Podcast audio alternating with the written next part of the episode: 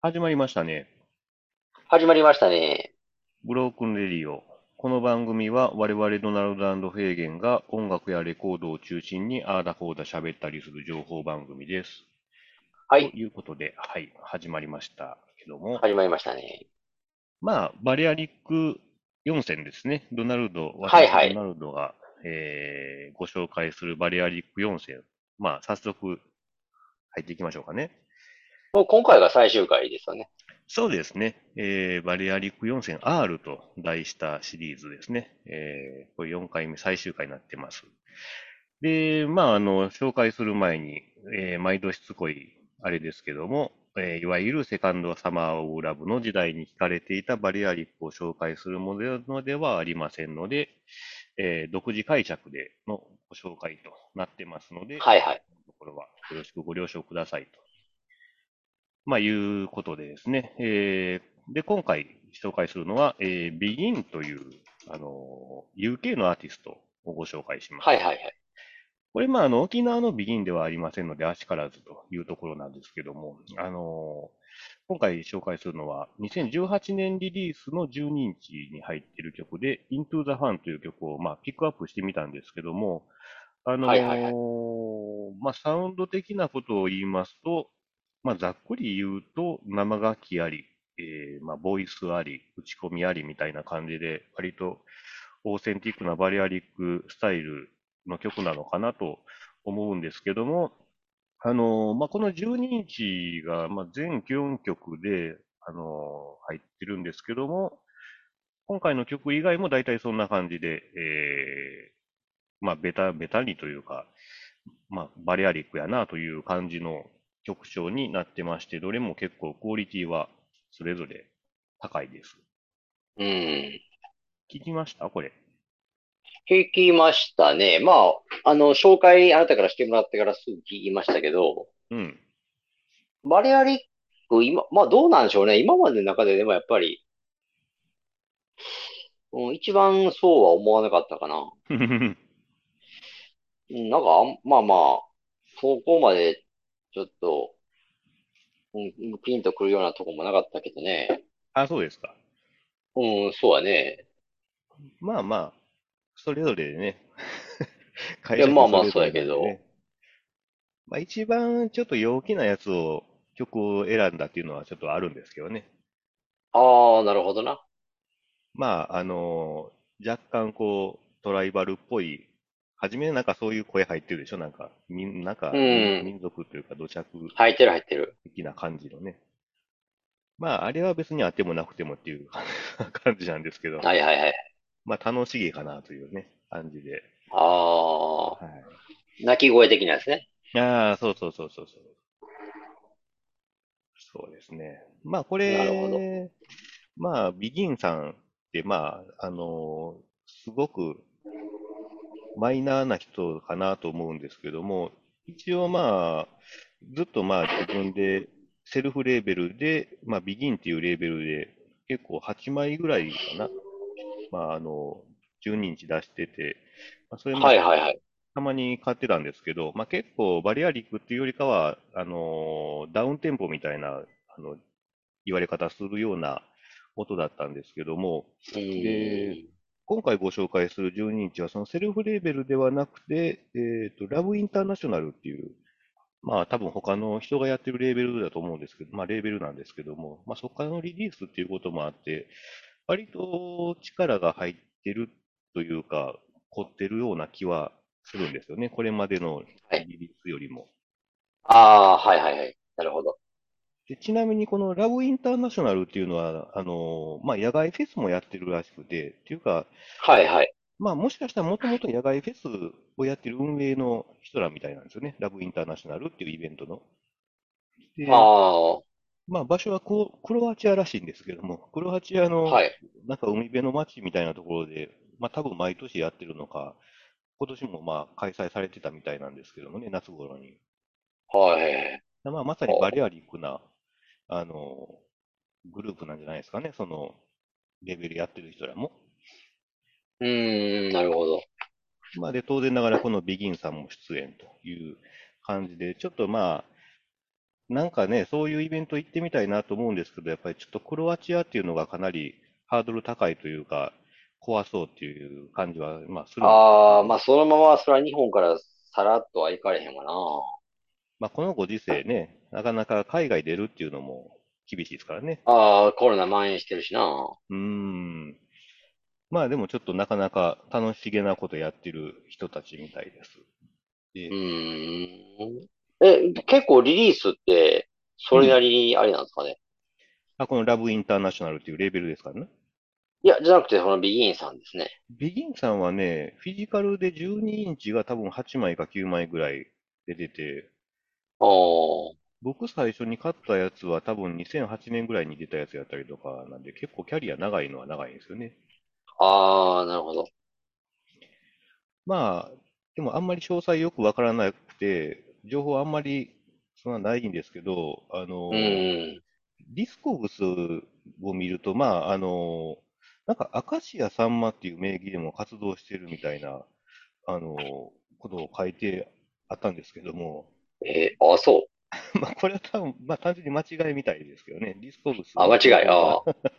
間違えてるみたいで、どうもなんか誰が、これ誰でも書き込めると思うんですけどね、 Discogs って、あの、ウィキペうディアみたいな感じ。で。で、どうも沖縄のビギンと混同してしまって、まあ、それが元で、まあ、なぜかアカシアサンマっていう、あの、変名があるよみたいな情報になってああ、たみたいですね。そういうことか。うーん。まあままあ、あ、確かにあれやね、あなたからの紹介で僕もビギンって出たときはあのビギンと思ったもんね。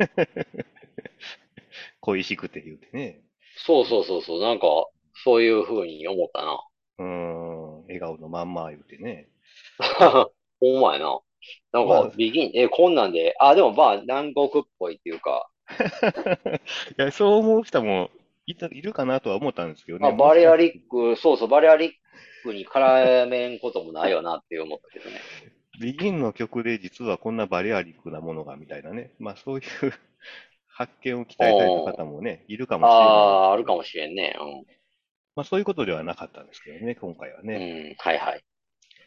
まああと最新情報だけざっと言いますと、ちょうど一昨日なんかリミックス作品をリリースしたみたいでですね、あの、Spotify でも聴けますので、まあ気になった方あ、はそそちらも、はい、チェックしてみてう。ははいはいはい。どうかなっていう感じなんですけども、まあ結局ね、その情報があんまりなくて、まあもう話すことがないっていうのもあるんですけど、ああの、ビギンさんにあ、関してはね。で、まあなんかないかなと思って、まあね、ネット検索をしてたら、やっぱりちょくちょくね、あの引っかかるのがユニオンのページなんですよね。え、あ、あそう？あ、ーなんかああ、だね、から、あ、そうやね。そうそうそうそう。あの、何今って引っかかると思そう、いや、っていうかやっぱり何かしら探し物したらユニオンのページって、まあやたらやっぱり出てくるじゃないですか。う。うん検索うん。結果に。はいはいはいはい。あ、で、ほん、あ、ほんじゃあもう、もう今再開してんのかなと思ってパッて見たらまたあのね、未だにあのあ、そう。そうそうそう。それで、そうそう、その、例えばビギンっていう入力して CD かなんかアナログかなんか探して、ユニオンで、あ、クリックと思ったら、あうの、あれやん。ろ？情報漏洩のお詫びの記事が出るやろ？そうそう。だからあの、Yahoo とか Google とかの検索結果のところでは、あの、ちゃんとページがあるようなプレビューになるんですよね。あそうの、そうそうそうそうそキャッシュが残ってるのか、もうあの辺も、まあ、あれやったらユニオンもちゃんと消してくれよっていう気もせんでもないですけどね。あう。れ、ああ、なる、なるほどな。うん、検索エンジンに打ったら消えるやつなんですけど、うーん。いや、こんなに長引くと思ってなかったのかもしれないですけどね、ユニオンもね。ああ、思ってる、それは思ってると思うで、お客うさんもやけど。ん。ねえ、もうすぐ言うても。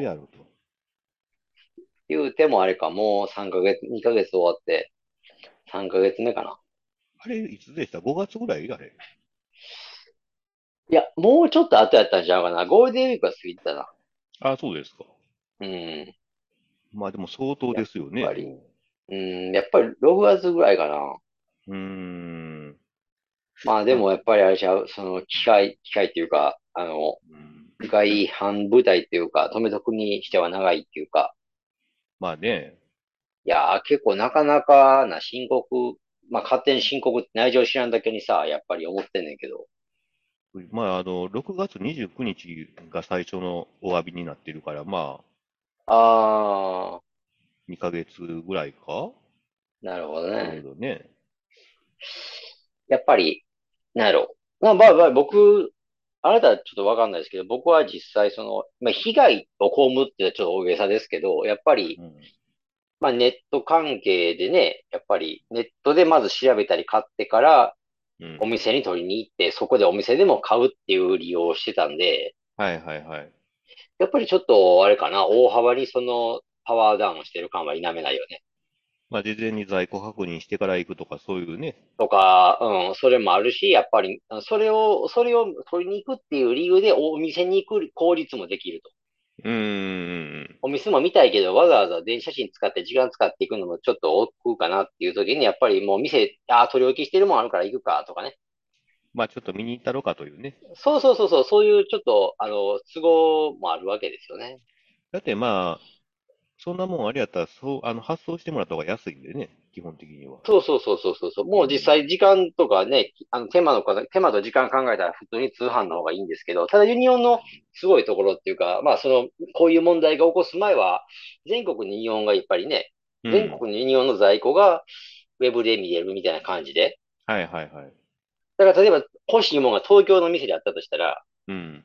やっぱりそこで東京で1000円ぐらい払って通販してもらうよりかは、うん。別に急い、急い、欲しいのは急いでなかった場合ですけどね。はいはい。一週間10日とかかかってもいいんだったら、あのーおみ、先方受け取りをすればよかったからね。なるほどね。結局その、東京に何かしら別の用事で来る便に乗っけてもうて、はいはいはいはい。大阪店で置いといてもらうと。うんうんうんうん。そしたら、あ送料かからへんからね。はいはいはいはい。これかなり良かったね。まあ、それも今はできないよと。そうそう、今できないできない。うーん。まあできない。だから、だから中古版とか、まあツイッターあなた見てるかわからないですけど、つ中古版セールとかも時々今ツイッターで流してますけど、はいはい。あのあたりもやっぱり普通に店で電話で在庫聞いて買うとかさ、うんうんうんうんうん。そういうやり方になってしまってるから、アナログなね。そうそう、昔、どこの店でもやって、やってそうなサービス、サービスやね。まあね、だから毎週のようにオンラインセールとかもね、あの、かつてはメール来てましたけどもね、そうやね。あれで結構な売り上げを上げてたんだろうと思うと、なかなか厳しいとこはありそうですよね、そうそうそう。だから。ほんまに冗談抜きで大丈夫かと思うしね。うーん。で、ねやっぱりそれとやっぱりあれかな。俺、これ自分もちょっと多少噛んでるから言うけど、あの新婦がね、うん。新婦も扱ってるから、日本って。はいはい。でも新婦ってやっぱり、なんやろ。今、特にアナログなんか今ってほら、じあの、発売前の予約がまあほぼほぼ必須やんか。うーん、まあそうかな。うん。まあその人気が、ちょっと人気がありそうなタイトルとか特に。そ、そうですね。確かに。で、実際、今ってお店側もさ、予約を取るやん。募募るうん。やんか。うんうん。あの、要は、発売日までに、じゃなくて、いきなり出すんじゃなくて、もう何週間とか何ヶ月前から出ますとか言うて、もうツイ、ん。SNS で様子見つつ宣伝するやん。はいはいはいはい。やまあ、それが。当たり前になってるから、なんでも今。大体もうそれで予約段階で完売とかね。そうそう。まあ、人気があるもんとかはそうなるし。あるあるあるある。だからそうな、そういうやり方をユニオンもしてたから、やっぱり今、この件、問題が起きてから、ウェブが止まってる、死んでるっていうのはもうめちゃくちゃやばいと思うけどね。まあね。でまあ買い手としては逆に言うと、ユニオンにまだ残っとるぞという可能性もまあ、あるのはあるんですよね。その、え、何がですか？レコード？そうそうそうそう残っ。てるっていうのは。いや、要はもう予約とかもと取れないわけじゃないですか、今は。そうそうそうそうそう。っていうことはもう現場に出すしかないという感じになってると思うんで、ああ、そういうふうにはなるほどね。まあ店舗に行って、もしかね、そのもうネット上ではもう売り切れてしまってるものも、ユニオン実店舗に行ったらまだ可能性あるよっていうことでもあるんですよね。ああ、そういうことか。なるほどね。まあそう考えると、まあ面白いっちゃ面白いですけどね。うーん、まあなあ。だから、ど、どうなんやろうね。だから、タイムリーな話で言うたら僕、月月末、まあ、もう言うたらあと3、4日やけど、うん。発売のアナログとかをね、実は1うん。ヶ月か2ヶ月前か予約しとってね。はいはいはい。要はその事、事件が起きる前ですよ、だから。ああ、ユニオンで？そうそうそうそう。事件が起きる。前に予約してて、はいはい。で、事件、事件が起きたでしょ？はいはいはい。問題が。で、だからその、だから一回店に聞いたことがあって、うんうん。そういうなんか、こういう問題起きる前に予約してたやつどうなるんですかって聞いたら、うん、一応店、店員さんの回答としたら、その、まあ、そういう問題起きる前に予約確確了してるやつはまあ問題なく、はいはい。あの、大丈夫です、みたいな話になって、うん。だから言うたら発売日に、例えば、僕しかもそのお店受け取りにしてたから、ああ、はいはい。通販じゃなくて。はい。だから大阪店にじゃあその発売日とかに行ったら、まあ、うんいいんですかっていう話になったんやけど、まあそういうことになりますっていう話になって。ああ。まあそれはじゃあそれとして、なあ、まあ、うんそう、それになったらいいかってなってんけどね。それはでもあれですね、問い合わせしないと教えてくれなかったっていうか、向こうからは連絡そうそうそうそう。そうそうそうそう。だから、だからアナウンス、お店から、向こう側側からはないよね。なるほどね。だからそういう意味でも怖いしね。うーん。まあ、お客さんの方がやっぱり忘れたりとかね。うーん。こんひょっとしたら、こう、ページの、今のお詫びページにそういうことが載ってるのかな？ああ、うんその Q&A 的なやつか？うーん。まあ、今、ざっと見た感じないかなうん、うんなさそうですね。ただなんか、あれやろ、被害者、被害者の対策のための電話番号を載ってるだけちゃうかな。そうですね。そういう内容うんに終始してますね。だからそういうとこも含めてちょっとアナログな対応な気もするし。まあね。うんで、うんなんかそので、一応その、そ、そっから先の話に戻すけど、聞いたんよ、もう一個。その、うん。あのー発売日近くなったりしたら、その案内的なの？はいはいはい。要は無事店に入りました的なやつってどうするんですかって聞いたら、うん。それはお店から電話がかかってくるっていうわけよ。電話ね。それ、それってさ、まあ、それはまあ、対策、対応、まあ、現状やっぱり身動き、ウェブが身動き取ってないから、それはそれしかないんやろうけど、うーん。でもあまりにもなんかアナログというか人海戦術というか、お店も大変やで、それ。現場も。そうやな。ほんま昔の、一気に昔のなんか昭和のレコード屋さんに戻ったっていうか。メールぐらいはできそうなもんやけどね。いや、だからその辺をね、やっぱり大至急これせなあかんと思うよね。うーん。謎ですいや、ね。でかい。だからその、ウェブ舞台、ウェブ、ウェブの事業っていうか、そう、だって新聞も預か、だいぶ預かってたやろうしさ。うん。実際動いてない、動かへん、動くわけがないよな。だって窓口が閉まってんねんから。まあまあまあまあね。24時間営業してたのがさ、一気にもうえ営業してないみたいになって、まあそうですよね。ちょっとこれは、あれやろな、大きくライバル、ライバルがいるんか、まあライバルって言ったらどうかな。HMV とかなんのかな？今、今で言ったら。今はそうですよね。まあ HMV の方がでかそうですけど、やっぱりやってる競合としてはそうですよね。うーん、まあ中古もやってて、うーん。まあ新婦も扱ってるとなったらやっぱり HMV か。うん。うん、確かに。まあタワーレコードとかもあレコード始めましたとかな、やっぱり、やっぱりなんせ今レコードブームの余波があるから、うーん。割とレコードレコード言うてるみたいだけどね。そうですね。だからこの期間中に HMV に結構お客取られるっていう可能性はね、十分にありますわね。まああるし、なんか買い取りとかに関してもさ、うん。買い取りの申し込みとかもやっぱりそのウェブからの申し込みができないから、ああ、そうか。やっぱり、やっぱりアナログ的な案内にな、流れになると思うねんな。いや仕入れもちょっと痛手ですわね。いやー、だからそうだと思うで。うーん。うん何よりもさ、まあ、これより、あ、あ僕よりもあなたの方がちょっと怒ってたけど、やっぱりそういうデータ漏洩の話があるからね。いやいや、そうですよね。だからやっぱり、まあ僕なんかは割と、まあしょうがないやん、こんなご時世やしとか思う方も、人もいれば、もう信用問題や言うてな、カンカンになって怒る人もいるやろうしな。いや、今回漏洩したのがパスワードっていうのがやっぱり一番のポイントですよね。むちゃくちゃやばい。うん、まあまあ、それああなたそれ言ってましたもんね、パスワードはっていうのはね。なかなかないですよ、これ。うん。うん。まあね、まあ僕は適当なパスワードで、まあ、助かってるんですけど、もうひょっとしたらね、そのクレジットカードとか銀行とか、全部同じの使ってるとかやったらもう全部変えるとダメですからね。うん。だからそこをやっぱり、あのー重く見てるというかね。うーん。やっぱりそこを重く見てるたからこその復旧が今こんだけ遅いのかね。ひょっとしたら。多分もう一から作り直してるとは思うんですよね、さすうがに。ーん。だから一から作り直すにしても、うん、ちょっとなあ、でも、ぱりスピード感というか、ちょっと、うーん。やっぱり、まめにアナウンスも入れ、入れてさ、やっぱり、確かに。あの、お客お客が煽って、煽っていくっていうか、ユニオン大丈夫ですよ、大丈夫ですよっていうのをちょこちょこちょこちょこ売っていかないと、だってさ、あんなその、何やったっけ、味もそっけもない、その、まあね。そのさっきも言ったように、ね、ウェブで、なんかレコ、タイトル検索してユニオンって割と上の方に来るのにさ、そうね。で、で、あ、あ、見てみよう、パチッとした時には、その、情報漏洩に関するお詫びとお知らせみたいなのが出るだけやろまたかえいうね、あの、いつまで、いつま、そうそう、いつまで出るんよってなるような厳しい言い方したら。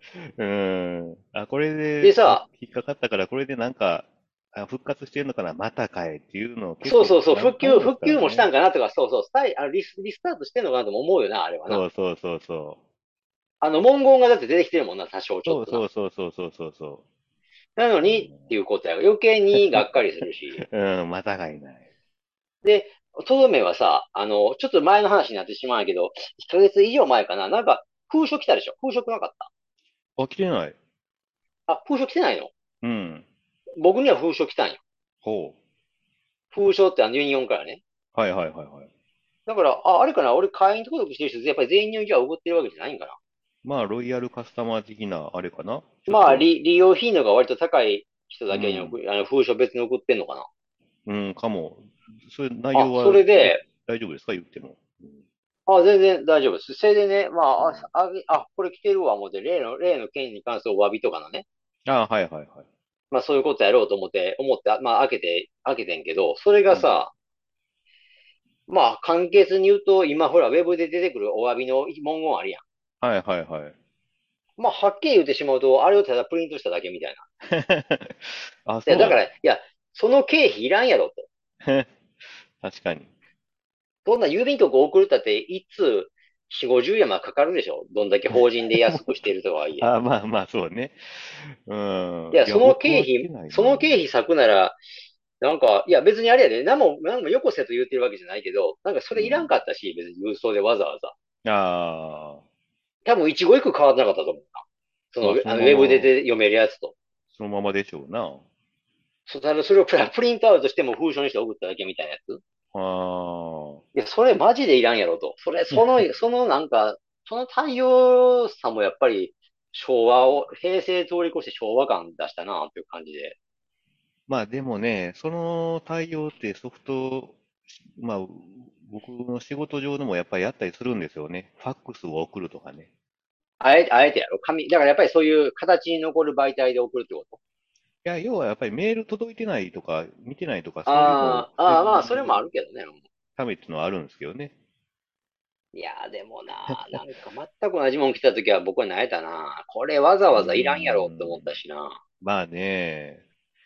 まあ、それを誠意と取る人もいるやろうけどな。ああ、やっぱりこうやって送ってきよったわって思う人もいるかもしれへんけど、俺はそうは取らへんな。うーん、まあね。取れないね。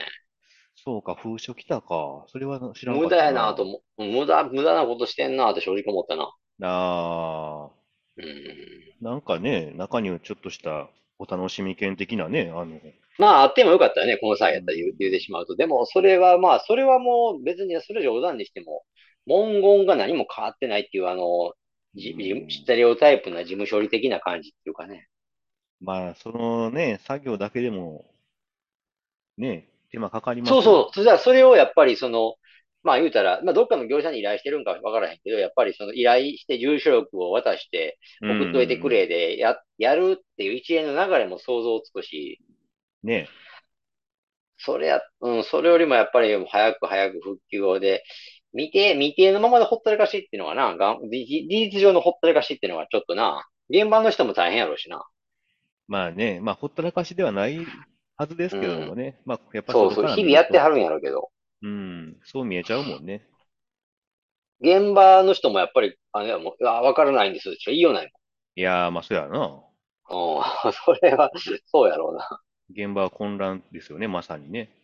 混乱っていうか、それに対する問い合わせとか質問が来たらそうなるわね。うーん。やっぱりあれだと思うけどな。ちょっと最、最要点なだけに反動はでかいと思うな、これいやいやいやいや、相当でしょうな。は。うん、でかいでかい。やっぱりこのまま年内復旧せんとあり得るからうーん。な。なんわかそのステー。タスのけ、ステータスもさ、あるから、ウェブ、ウェブうん。のステ、ポイント制みたいなやつも。あ、はいはいはいはい。だから、レシート、あの、まあ、その問題が起きてから僕何、4、5回はユニオンで買い物してるんやけど、うん。やっぱりレシートを全部取ってるんですよ。あそれはお店から取っといてくれって言われてて、あ。ああ、そうなんや。要は、復旧した際に、あの、それ見てなんか入力すると、ポイントを。なるほどね。から取っといてくださいって言われてんねああ、そうか。ん。で、それと別に、通通販も実は2、3回やってるんですよ。うーあの、ん。そので、まあ、電話で聞いて買うっていうやり方の、昔ながらのやり方で2、3回やってるんですけど、はいはいはい。それもその時に僕電話口で聞いたんですよ。こういう通販で買った場合のポステータスってどういう風になるんですかって今問題が起きてるからって聞いたら、うん。それはなんかやっぱりその紐ついてるから、あの、復旧した際には必ず反映しますとか言うてあった。ああ、そうですか。うん、まあ、その辺も、まあまあ、まあ、どこまで信用になるかってわからんけど、一応会社からそう言えって言われてるんやろうけどな、多分。まあまあまあね、その作業も後で大変でしょうけどね、入力も。いや、だから結局、そういう風になってしまうからね。うーん。まあ、うん、だからこのままちょっとほんまに、うん。うん、なんか、なあ、ど、どうなるんやろうって感じやな。まあね、やっぱ究極的には、まあ見守るしかないとまあね、いうところですけどね、やっぱり、いつもまあ事ね。実上そうやな。うーん。まあまあ、守るしかないね。そんな感じで、まあちょっと、ビギンの話よりユニオンの話の方がちょっと盛り上がった感あるんですああ、けどね。そうですね、実際ね。うんまあ、まあ、そういう感じでね、えー、まあ最終、バリアリック4戦最終回、えー、そろそろまあ終わりにしたいかなとは思うんですけども、はいはい。えー今回ご紹介した曲は番組のブログにて確認できます。アルファベットでブロークンレディオドナルドとググっていただければ一番上に出てきま、大体一番上に出てきますので、気になった方はぜひチェックしてみてください。ツイッターやってます。アカウント名はすべて小文字でブロークンレディオアンダーバー JP となってます。フォロー、リプライ、メッセージなどよろしくお願いします。はい。えっと、あとは C 変幻だけですが、インスタグラムやっております。レコードジャケットなど中心にアーダコーダで、えー更新してますのでよろしくお願いします。えっと、ID は HK774111 です。よろしくお願いします。はい。じゃあまあ次回からは新シリーズでフェーゲンさんプレゼンツのそうですね。フェーゲンプレゼンツでまた、いえー一区切りなんですけどもね。まあ、次回予告も兼ねてというか簡単に紹介すると、あのーまあ、ここ何ヶ月、いや、半年、一年かな？なんか、あのーあの、フランク・ザッパーね、まあ、いるじゃないですか、ロックのミュージシャンで。まあ、大物ですけど、まあ、もうだいぶ前に亡くなってますけど、で、うん。彼のドキュメンタリーがね、映画公開されて、あの、ザッパーっていうタイトルで、うん。まあ、それが公開されて、まあ、なんか、全国を暗記しているというか、まあ、都市部中心なんですけど、まあ、なんか、やってるっていう、まあ、要は SNS 僕もやっぱりその辺、あの、フォロー、ツイッターしたりしてるもんですから、まあ、情報は逐一ね、見ることになるんですけど、やっぱり、なんか、たまあ僕の体あくまで体感ですけど、おおむね映画でも好評で、はいはい。で、やっぱり、ザッパー、フランク・ザッパーってじゃあ、これを機に興味持ちましたというかね。うん。まあ、名前だけ聞いたけど、聞いたことあるけど、聞いたことないですとかさ。はいはい。まあ、よくありがちな話ですけど、うん。なんかでも、あれかな、今までのその、ザッパのドキュメンタリーとか映画とか、まあ、なかったわけじゃないんですけど、今回の映画はね、割とね、実は僕も見に行って結構良かったんですよね。はいはいはいはい。うん、良かったし、よ、なんかよ、見て良かったって思ったし、やっぱり映画としてよく、ドキュメンタリー映画としてよくできてるから、それでお客さんも読んで、割と盛況や、盛況みたいなんですよね。盛況で細々ながら、まあ、点々と地方で上映が続いてるっていうのが今、現在までやってまして、はいはい。だから、あれかな、ちょっと、まあ、ビッグバンドは言いませんけど、なんか小さい、な、なんか、何、ザッパーってどんなんやろどんなことしてきたんやろとかね、どんな音楽なのかなとか、興味持ってる人も増えてきてるんじゃないかなと思うんですよね。はいはいはい。まあ、それにちょっと乗じてというか、私なりにというか、まあ、あの、フランク・ザッパーが絡んでいる作品、まあ、はいフランク・ザッパーにゆかりのある作品ですわね。うん。